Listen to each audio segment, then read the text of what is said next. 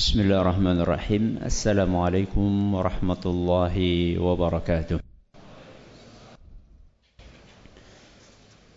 الحمد لله وكفى والصلاة والسلام على رسوله المصطفى وعلى آله وصحبه ومن اكتفى أما بعد Kita panjatkan puji dan puji syukur Subhanahu wa taala.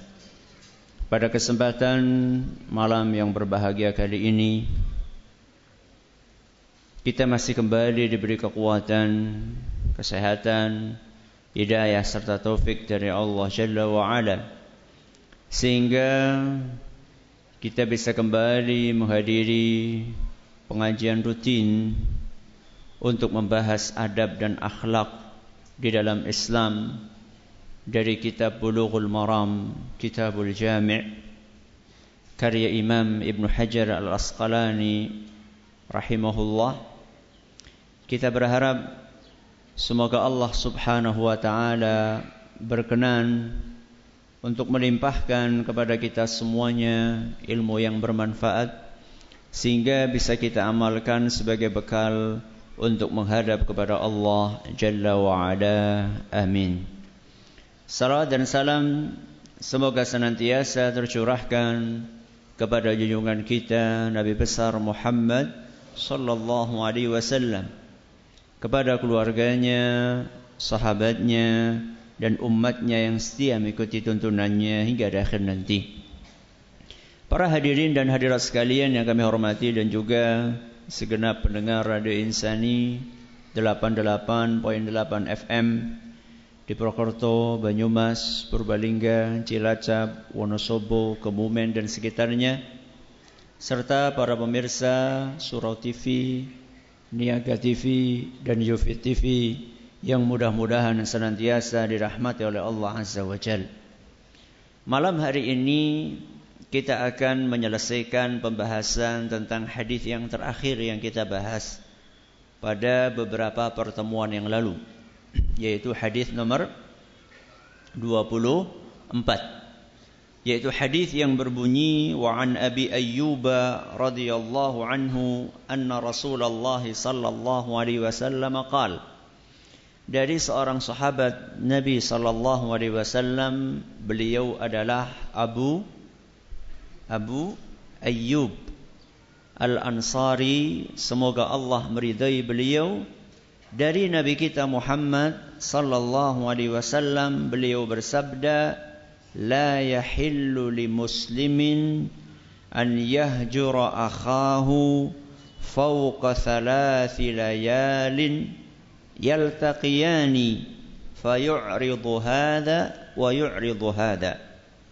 Tidak halal tidak halal bagi seorang muslim untuk mendiamkan saudaranya lebih dari tiga malam.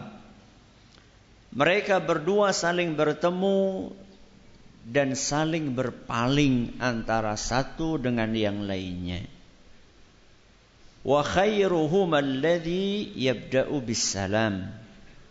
Dari dua orang yang saling mendiamkan ini, yang paling baik adalah yang mau untuk mengawali mengucapkan salam. Muttafaqun alaih hadis riwayat Bukhari dan Muslim.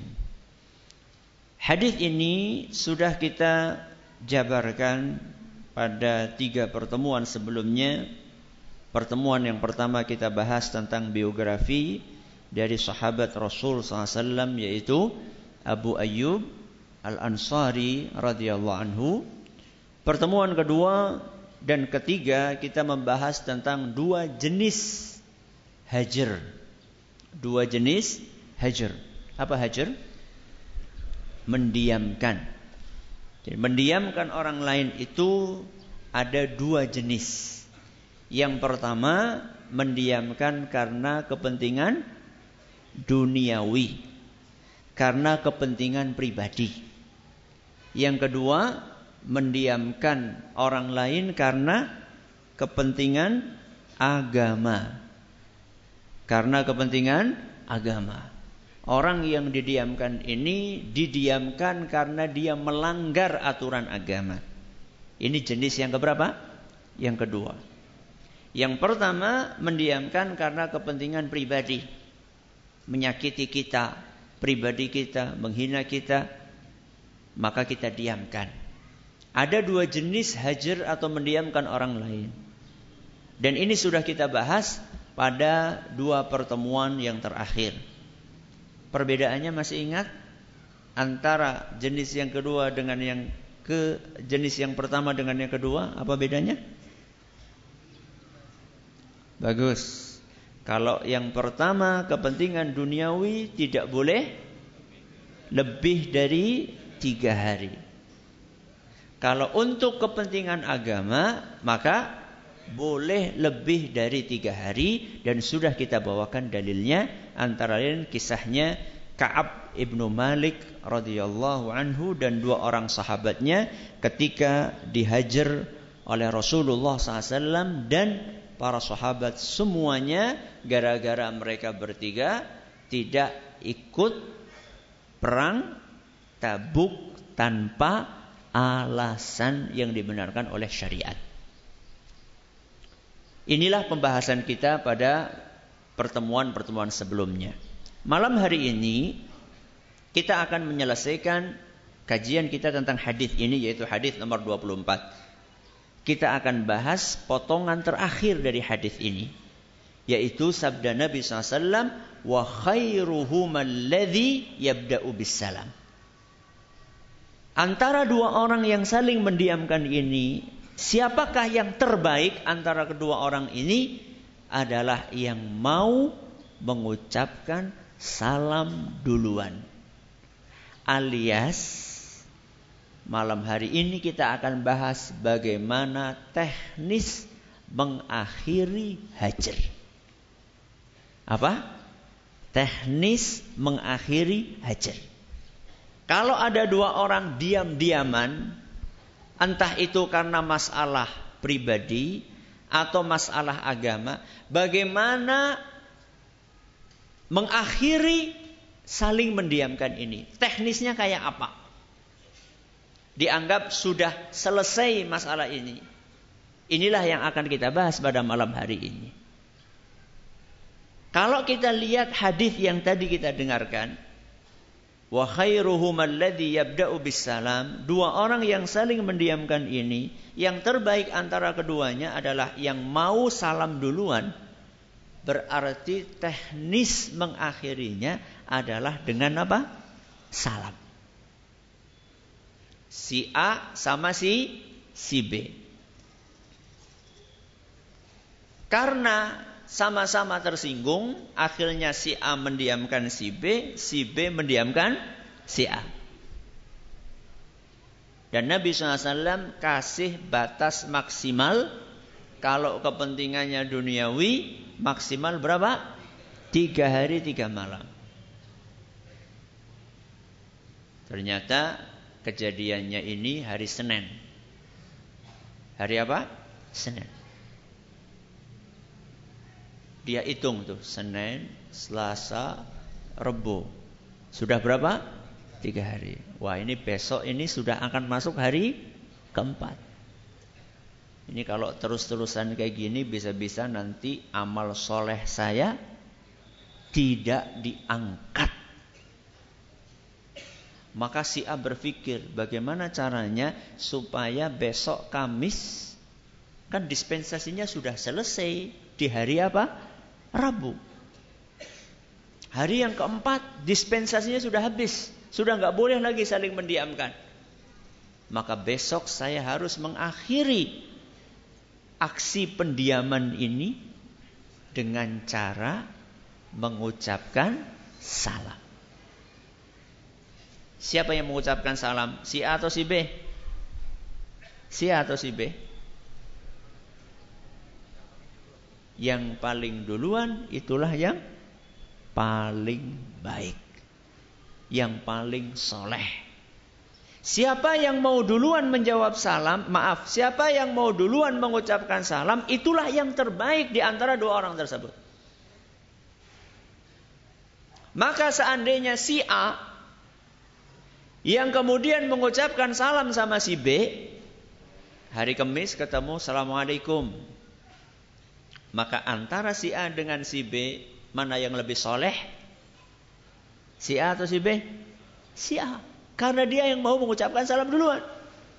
Berarti hari Kamis amal dia akan terangkat. Seandainya dia nggak mau mengucapkan salam, maka amal dia akan tertahan dan Allah Subhanahu wa taala tidak akan mengampuni dosa-dosanya. Nauzubillahi min dzalik. Si A sama si B. Si A duluan pengin amalannya diangkat oleh Allah, pengin mendapatkan ampunan, maka dia ucapkan salam sama si B. Assalamualaikum. Padahal kemarin ketemu yu'ridu hadha wa yu'ridu hadha. Ini menghadap ke kanan, yang ini menghadap ke kiri. Yuh, malah ketemu ya. ya enggak, ini ke sana, ini ke sana. Ya, enggak ketemu. Ya, enggak mau saling toleh menoleh. Si A ingin mengakhiri hal tersebut maka diucapkan salam Assalamualaikum. Begitu dia mengucapkan salam maka selesailah kejadian saling mendiamkan ini. Dan si A akan diangkat amal solehnya kepada Allah subhanahu wa ta'ala. Bagaimana dengan si B? Bagaimana dengan si B? Apakah si B juga akan diangkat lagi amal solehnya atau tidak? Bagus. Kalau si B mau jawab salam. Kalau seandainya si A mengucapkan salam, Assalamualaikum. Kemudian si B juga menjawab, Waalaikumsalam warahmatullahi wabarakatuh. Maka saat itu si A dan si B dua-duanya amal solehnya akan diangkat kepada Allah Subhanahu wa taala. Kalau si B nggak mau jawab gimana? Berarti yang diangkat amal solehnya cuma si A sedangkan si B ditahan. Ustadz, kalau misalnya cuma mengucapkan salam, tapi habis salam nggak ngobrol, apakah sudah cukup? Cukup atau belum? Cukup atau belum? Belum. Assalamualaikum, waalaikumsalam. Bis ya, rampung ya. Cukup atau tidak? Enggak. Atau salamnya salam salam tapi sambil cemberut. Assalamualaikum. Waalaikumsalam. Cukup seperti itu?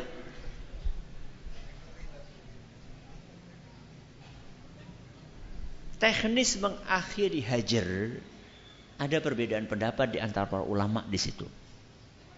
Pendapat yang pertama yang tadi kita dengar, cukup dengan mengucapkan salam. Sudah berakhir. Walaupun setelah itu tidak ngobrol. Yang penting sudah salam karena Rasulullah Shallallahu Alaihi Wasallam dalam hadis yang kita dengar tadi riwayat Bukhari dan Muslim hadis Abu Ayyub Al Ansari nomor 24 dalam Kitabul Jami' dari Bulughul Maram Nabi SAW cuma mengatakan wa khairuhum alladhi yabda'u bis salam. Yang terbaik yang mau mengucapkan salam. Berarti salam sudah cukup. Ini pendapat yang pertama. Pendapat yang kedua dan itu adalah pendapat pertama adalah pendapat mayoritas ulama.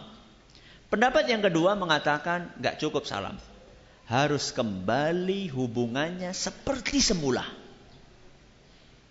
Harus kembali seperti semula.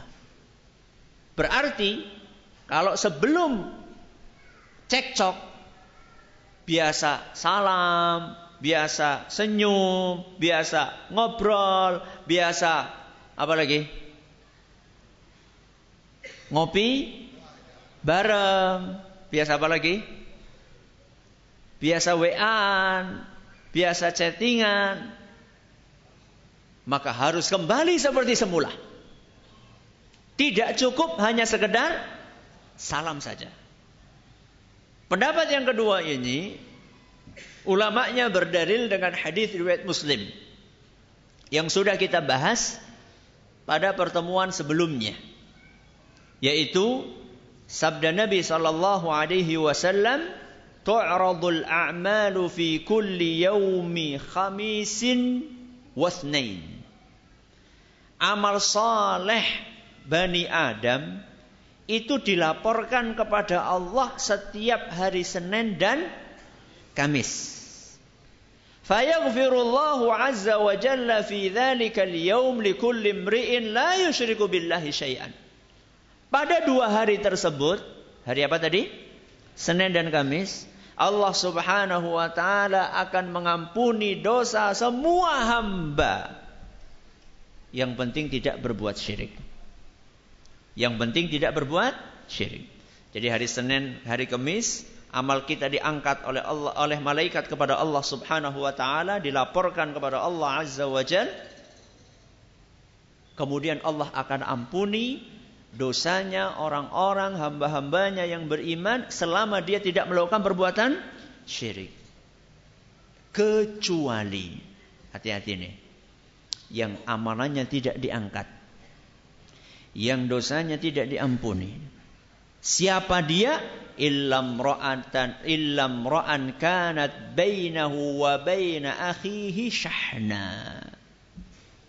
Kecuali seseorang yang bermusuhan dengan saudaranya. Tukaran. Saling mendiamkan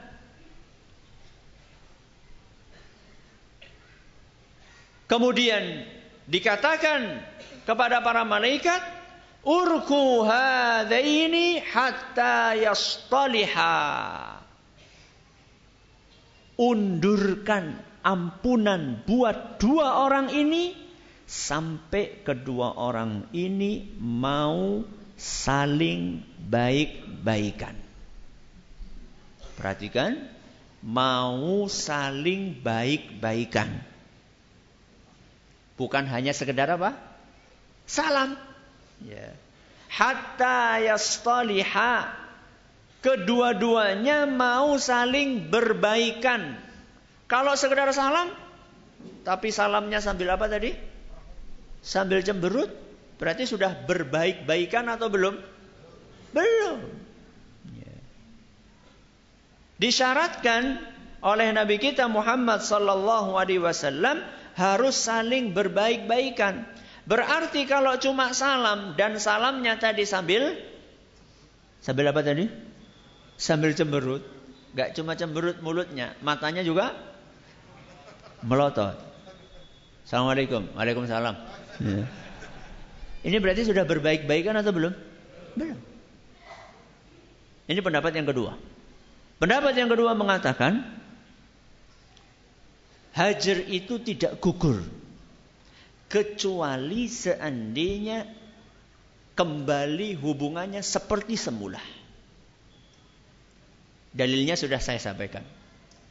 Pendapat yang ketiga. Berarti sudah berapa pendapat ini? Dua. Yang pertama cukup dengan salam.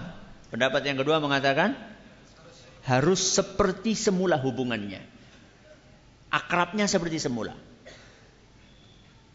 Pendapat yang ketiga mengatakan dibedakan antara yang punya hubungan kerabat dengan yang tidak punya hubungan kerabat. Cekcoknya dengan siapa? Kalau cekcoknya dengan yang punya hubungan kerabat, contohnya punya hubungan kerabat dengan siapa? Kakak dengan adik dengan suami dengan istri, dengan anak, dengan ayah, dengan ibu. Kalau seandainya cekcok itu terjadi dengan orang yang punya hubungan kerabat, maka syarat supaya amal soleh diangkat harus hubungannya kembali seperti semula. Tidak cukup hanya dengan salam. Jadi kalau ada ayah mengatakan kepada anaknya, pergi kamu, kamu sudah tidak saya anggap sebagai anak. Ada atau tidak kasus seperti itu? Ada. Dan kadang-kadang itu terjadi karena masalah pribadi. Bukan karena masalah A, agama. Bukan karena anak ini nggak mau sholat. Bukan karena anak ini eh, nggak uh, mau ngeluarin zakat. Rata-rata karena masalah pribadi. Ya. Karena nikah dengan seseorang yang tidak sesuai dengan kriteria yang diinginkan oleh orang tua. Orang tuanya ini misalnya dari kalangan manusia yang berdarah biru. Ya. Darahnya apa? Biru. Ya. Ternyata anaknya ini kok mencari calon yang berdarah merah.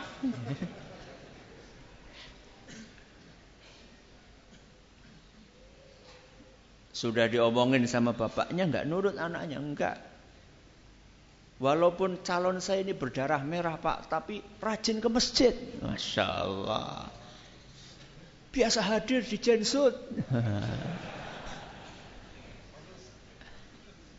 Gak peduli, pokoknya kita ini ningrat. Ningrat ya harus dengan ningrat.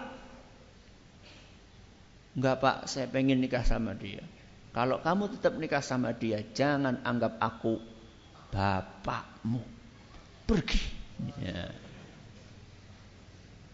Tiga hari atau lebih. Seumur hidup. Nah, sudah. The end. Seandainya anak ini sudah minta maaf kepada ayahnya. Tapi ayah itu tidak mau memaafkan anaknya. Maka dalam kasus itu yang dikhawatirkan amal solehnya tidak diangkat kepada Allah adalah si ayah. Dan kalau si ayah ingin memaafkan anaknya, maka harus hubungannya kembali seperti semula.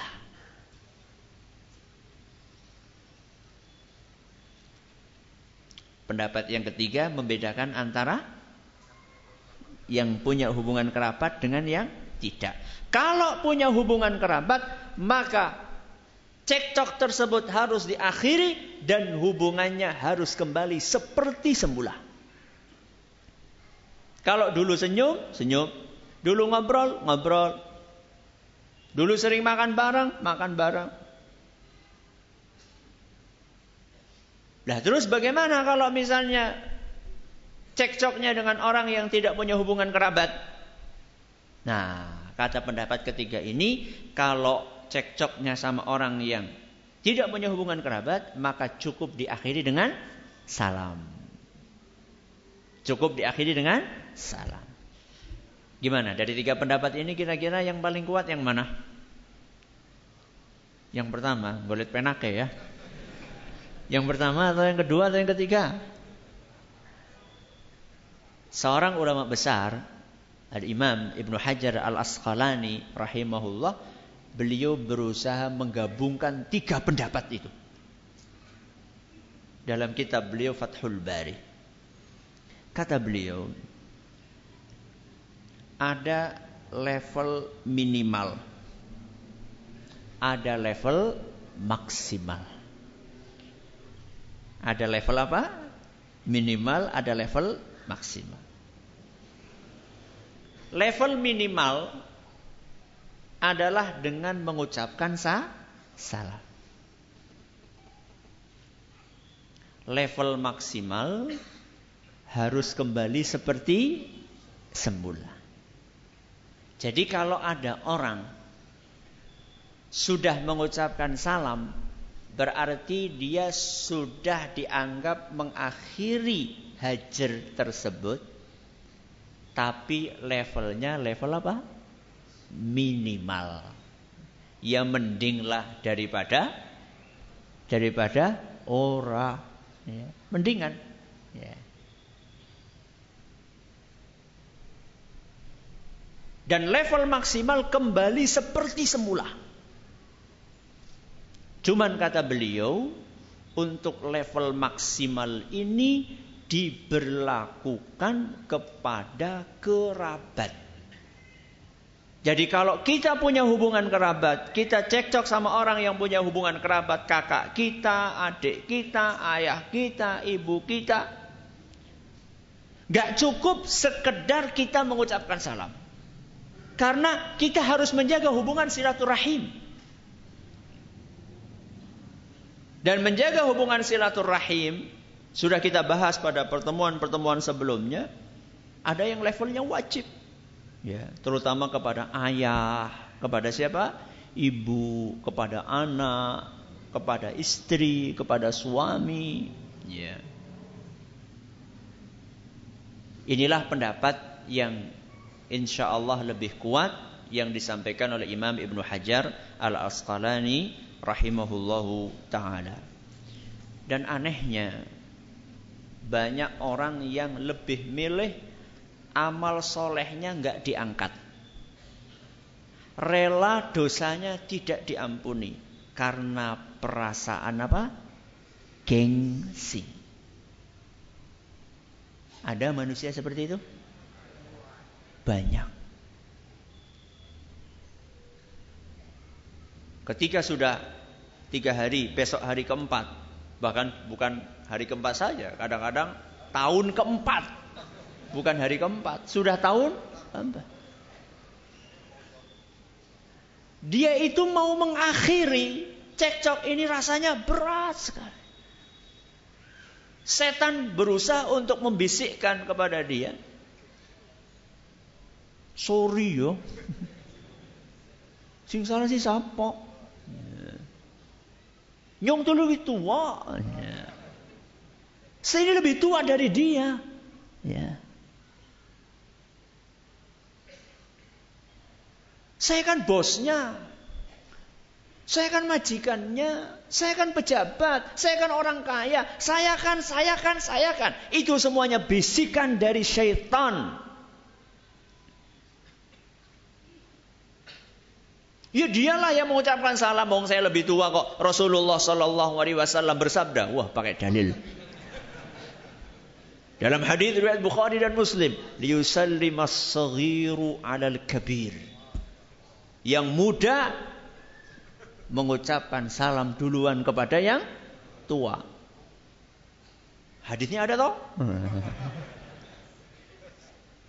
Gimana? Punya dalil enggak? Kita tanyakan sama dia. Rasulullah SAW bersabda, hendaklah yang muda salam duluan kepada yang tua. Oke. Sekarang kalau ada orang yang tua salam duluan kepada yang muda, berdosakah? Berdosa atau tidak? Tidak.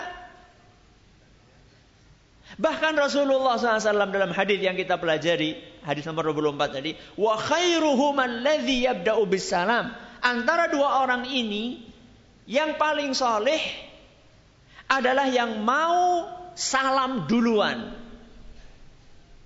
Nabi SAW tidak membeda-bedakan apakah yang salam duluan itu umurnya lebih tua atau lebih muda.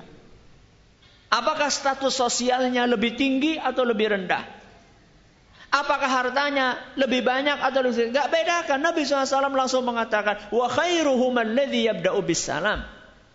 Antara dua orang yang cekcok ini, yang paling soleh, yang paling afdal, yang paling mulia adalah yang mau salam duluan.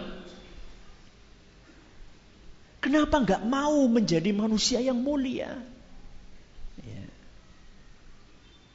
Lagi-lagi karena bisikan syai, syaitan. Perasaan gengsi. Apa sih alasannya? Biasanya orang-orang yang nggak mau salam duluan, yang nggak mau maaf duluan, biasanya dia merasa, wah kalau saya minta maaf duluan, kalau saya salam duluan, nanti harga diri saya akan turun. Nanti harga diri saya akan jatuh berserakan di mana-mana. Tercecer-cecer. Apakah seperti itu? Jawabannya tidak. Justru sebaliknya, Orang yang mau minta maaf duluan. Orang yang mau salam duluan. Orang yang mau menyapa duluan. Justru harga dirinya lebih terhormat di masyarakat dibandingkan orang yang gengsi untuk minta maaf. Dan realita membuktikan hal tersebut. Bahkan Rasulullah sallallahu alaihi wasallam bersabda, "Wa ma zadallahu 'abdan bi'afwin illa 'izza." Wa ma zadallahu 'abdan bi'afwin illa 'izza. Setiap manusia setiap orang yang gemar memaafkan maka kemuliaannya akan semakin bertambah. Orang pikir kalau memaafkan harga dirinya akan jatuh. Anggapan itu dibantah oleh Nabi SAW. Justru semakin orang mau memaafkan, ada orang bersalah memaafkan, orang bersalah memaafkan, maka kemuliaannya akan semakin naik. Nabi SAW melanjutkan, "Wa ma tawadha'a ahadun lillahi illa rafa'ahu Allah." Semakin seseorang tawadhu, apa tawadhu? Rendah diri atau rendah hati? Tawadhu itu rendah diri atau rendah hati? Rendah hati. Semakin seseorang merendahkan hatinya, maka Allah akan semakin angkat tinggi derajatnya.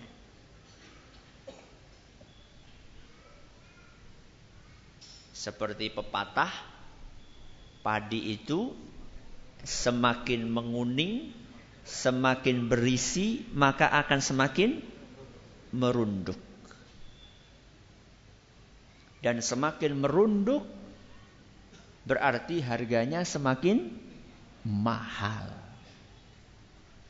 Berbeda dengan yang masih hijau dan tegak seperti ini.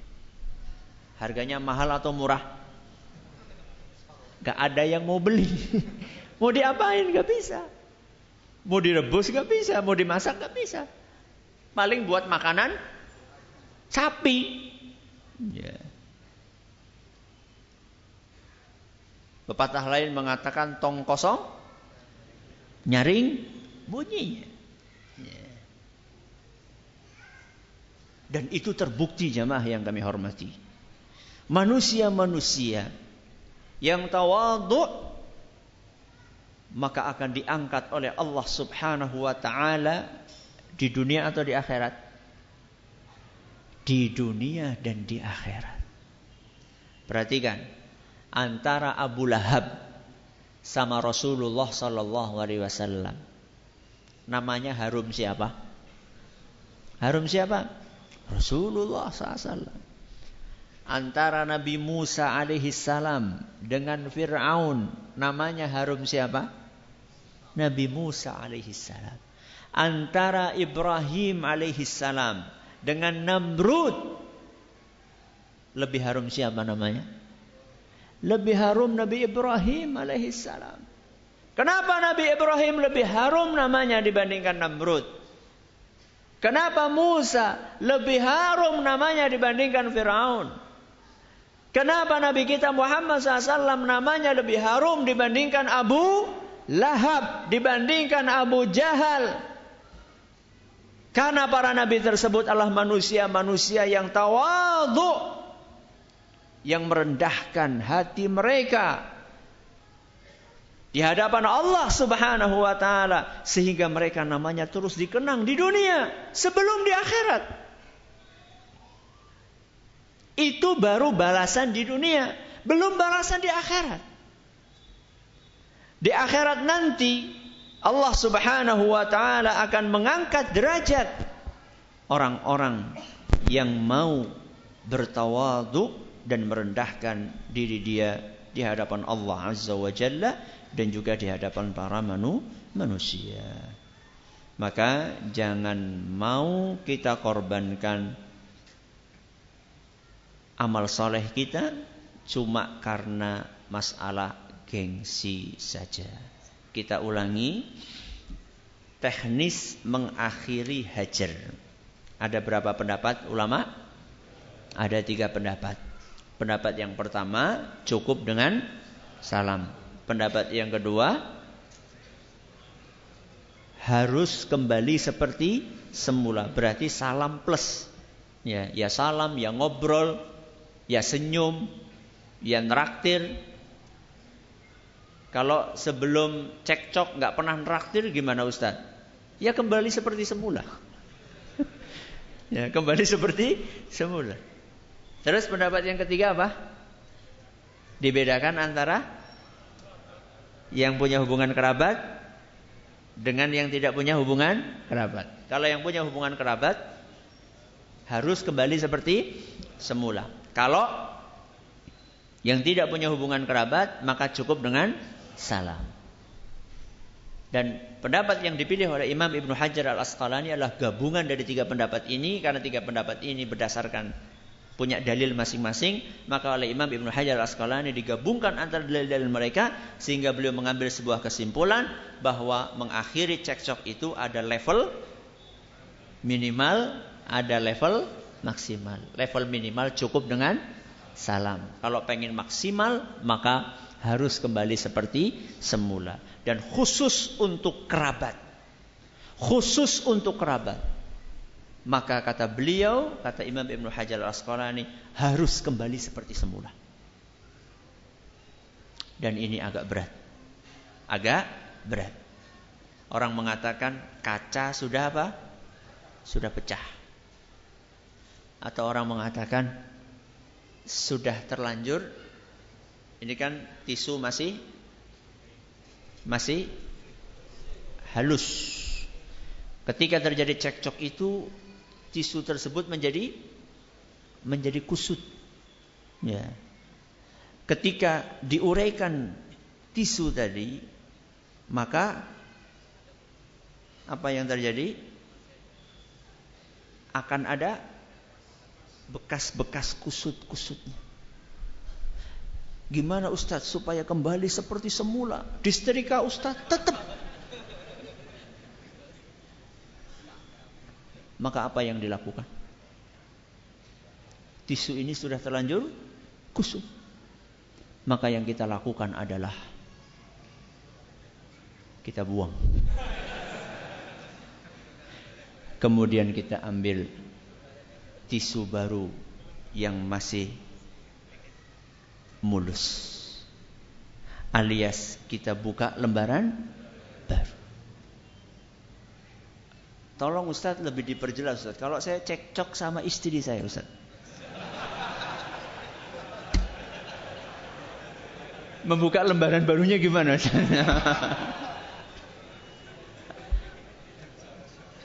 Sudah masuk waktu Isya. Alhamdulillah Rabbil Alamin Wassalatu wassalamu ala nabiyina Muhammadin Wa ala alihi wa sahbihi ajma'in. Amma ba'd Sampai mana tadi?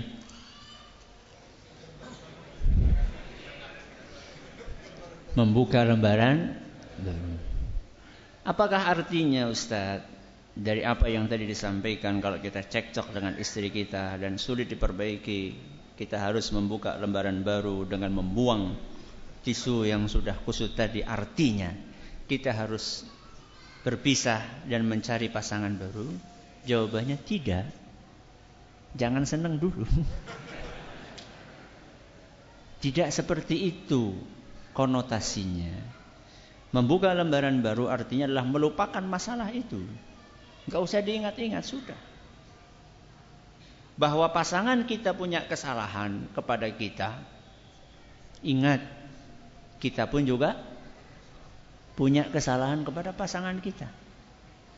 Bahkan mungkin kesalahan kita kepada pasangan kita dibandingkan kesalahan pasangan kita kepada kita, bisa jadi kesalahan kita malah lebih banyak atau lebih besar. Maka tidak bijak ketika pasangan kita berbuat salah. Kita tidak maafkan. Kita ungkit-ungkit terus. Bukan merupakan sesuatu yang bijaksana kalau kita lakukan itu.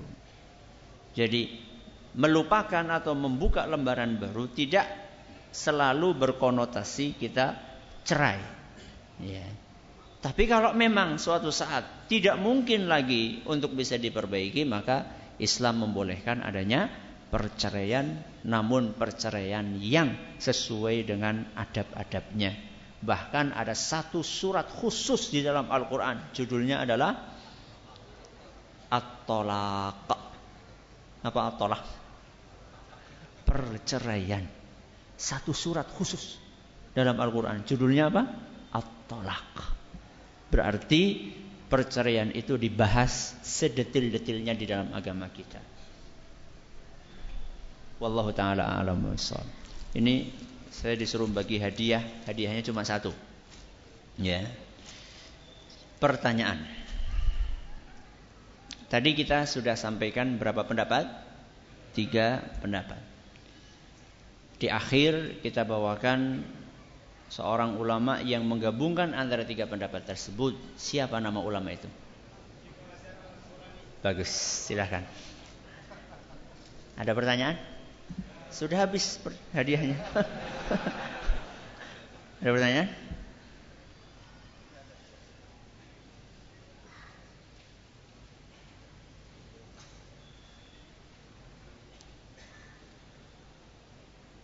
Ustaz bagaimana memulai pembicaraan dengan tetangga tetapi tidak diawali dengan salam tapi sudah saling ngobrol.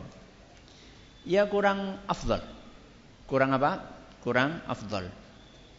Jadi afdalnya adalah salam duluan. Tapi kalau sudah hubungannya baik, besok kalau ketemu apa? Salam. Ya, supaya lebih sempurna lagi.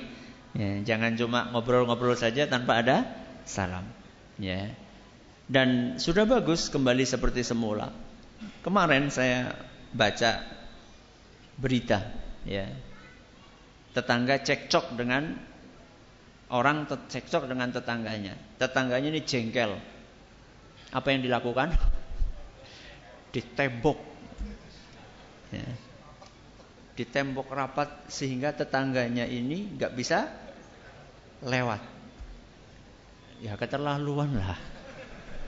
Ya. ya dia menyebutkan alasan pengen memberi pelajaran katanya. Loh seandainya Anda pengen memberi pelajaran apa harus dengan cara seperti itu? Andaikan kejadian itu menimpa dirimu. Bagaimana? Perasaan. Ya.